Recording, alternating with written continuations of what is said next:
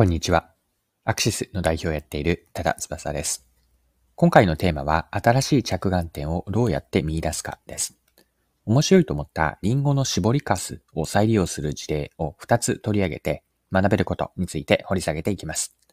よかったら最後までぜひお付き合いください。よろしくお願いします。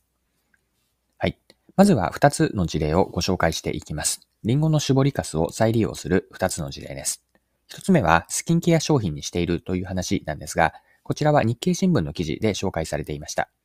どんなものか記事から引用して見ていきましょう。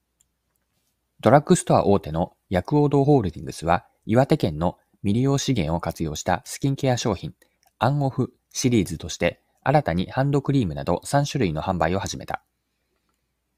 発酵技術を手掛ける東京のスタートアップと共同開発したもので、新たに岩手県矢巾町産のリンゴをジュースに加工する際に出る絞りかすを活用した。リンゴの絞りかすはこれまで産業廃棄物として処理されてきたが、発酵させてエタノールを抽出。リンゴの香りがわずかに残るこのエタノールをハンドクリームとボディミルクに配合することで使用感を向上させた。絞りかすには糖分が残っていないため、通常は発酵しにくいが、独自の技術で発酵させることに成功したという。はい。以上が日経の2022年10月26日の記事からの引用でした。ではもう一つ、リンゴの絞りかすを使った事例を紹介します。次はバッグへの再利用なんです。で、こちらは日経クロストレンドの別の記事で紹介されていたので、また記事から読んでいきますね。ベンチャー企業のソレナや長野県飯綱町、京和レザーの3社は、リンゴジュースやシードル、カッコリンゴ酒、作りの過程で生じたリンゴの絞りかすを粉末にして原料にする合成比較リンゴレザーを開発。製造過程で生じるリンゴの絞りかすは主に堆肥や家畜飼料などに利用している。これをさらに有効活用すれば新たな産業を創出するチャンスになると飯綱町は判断。リンゴレザーに大きな期待を寄せている。試算では 1200kg のリンゴをシードルにする過程で約 300kg の絞りかすが残り、トートバッグ100個分に相当するという。はい。以上が日経クロストレンドの2022年10月26日の記事からの引用でした。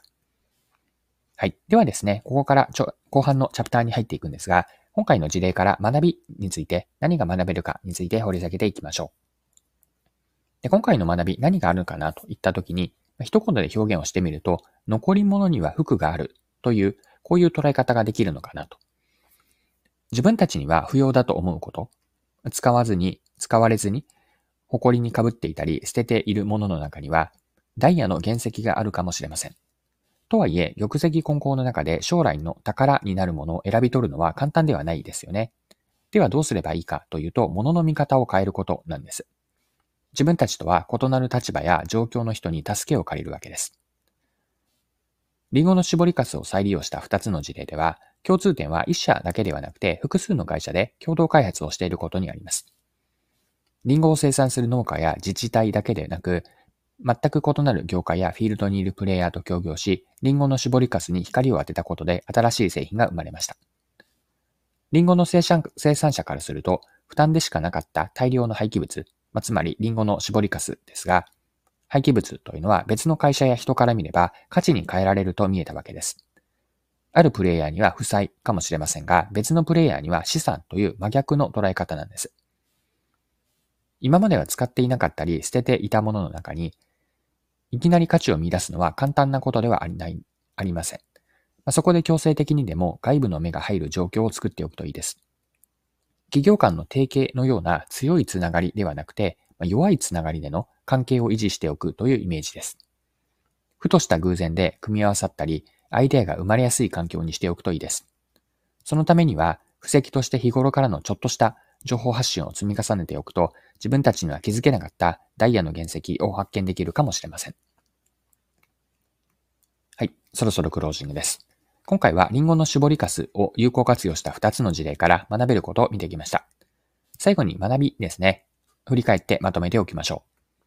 一言で言えば、残り物には服がある。これを実現するためにどうすればいいのかなというのを考えてきたかなと思うんですが、今までは捨てていたものにいきなり価値を見出すというのは簡単なことではありません。そこで物の見方を変えるために自分たちとは異なる状況や立場の人の助けを借りてみるといいです。弱いつながりを作ってアイデアが生まれやすい状況にしておく。そのためには日頃からの情報発信を積み重ねておくといいのかなと。これを学びとして最後に残しておきます。はい。今回も貴重なお時間を使って最後までお付き合いいただきありがとうございました。それでは今日も素敵な一日にしていきましょう。